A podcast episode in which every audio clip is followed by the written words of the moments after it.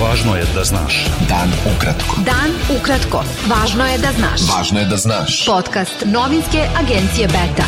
8. aprila sa vama Darko Čačić.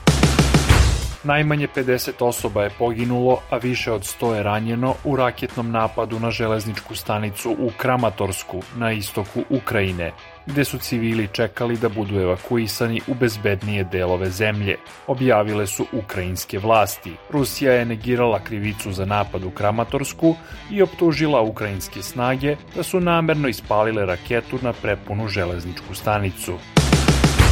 Srbija je izuzeta iz petog paketa sankcija Evropske unije prema Rusiji, što znači da će snabdevanje domaćeg tržišta naftom preko Jadranskog naftovoda biti nastavljeno i posle 15. maja, objavio je list Blitz. Port parol Evropske unije Peter Stano izjavio je da Brisel očekuje od Srbije da se pridruži sankcijama Evropske unije protiv Rusije ili da uvede slične mere. Izvestilac Evropskog parlamenta za Srbiju Vladimir Bilčik izrazio je nadu da će Beograd slediti primer Crne Gore koja je danas uvela sankcije Rusiji.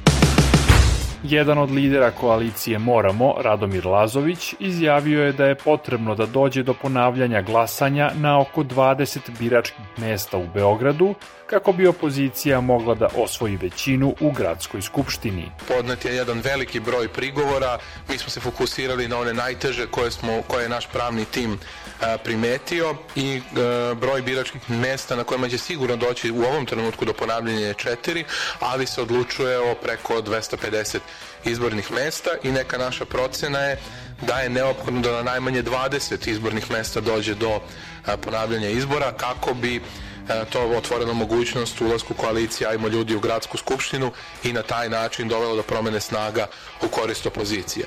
Molim vas samo da, da znate, dakle, mi ne ulazimo sada u ovom trenutku ko je spreman na tako nešto ili nije, dakle, na smenu vlasti. Lider Srpske radikalne stranke Vojislav Šešelj izjavio je da će se povući sa čela partije jer drugi put uzastopno nije prešla cenzus za ulazak u parlament Srbije. Prema najnovijim zvaničnim podacima, u Srbiji je od koronavirusa umrlo još 7 osoba, a infekcija je u prethodna 24 časa potvrđena kod oko 1300 od oko 11.550 testiranih uzoraka. Zaštitnik građana Zoran Pašalić izjavio je povodom Međunarodnog dana Roma da su oni još uvek najviše diskriminisana i marginalizovana grupa, iako su najbrojnija manjinska zajednica u Evropi. Beta. Dan ukratko. Budi u toku. Šef hrvatske diplomatije Gordan Grlić Radman upozorio je na moguće prelivanje ukrajinske krize na Zapadni Balkan i ukazao na značaj nastavka proširenja Evropske unije na taj region. Podpredsednik vlade Crne Gore Dritan Abazović objavio je da je na današnjoj sednici vlade usvojen paket restriktivnih mera prema Rusiji, čime je, kako je naveo, operacionalizovana odluka o uvođenju sankcija Moskvi. Predstavnici Evropske unije, Sjedinjenih američkih država i Velike Britanije pozdravili su odluku vlade Crne Gore i zatražili da sankcije budu rigorozno sprovedene.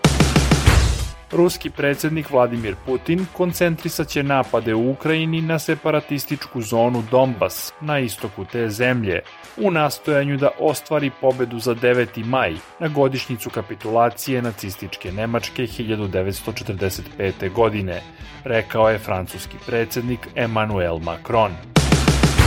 Donji dom Nemačkog parlamenta odbacio je predlog o uvođenju obavezne vakcinacije protiv koronavirusa za osobe starije od 60 godina. Prvobitni predlog ministra zdravlja Karla Lauterbacha, koji je podržao i kancelar Olaf Scholz, predviđao je obaveznu vakcinaciju za sve punoletne osobe.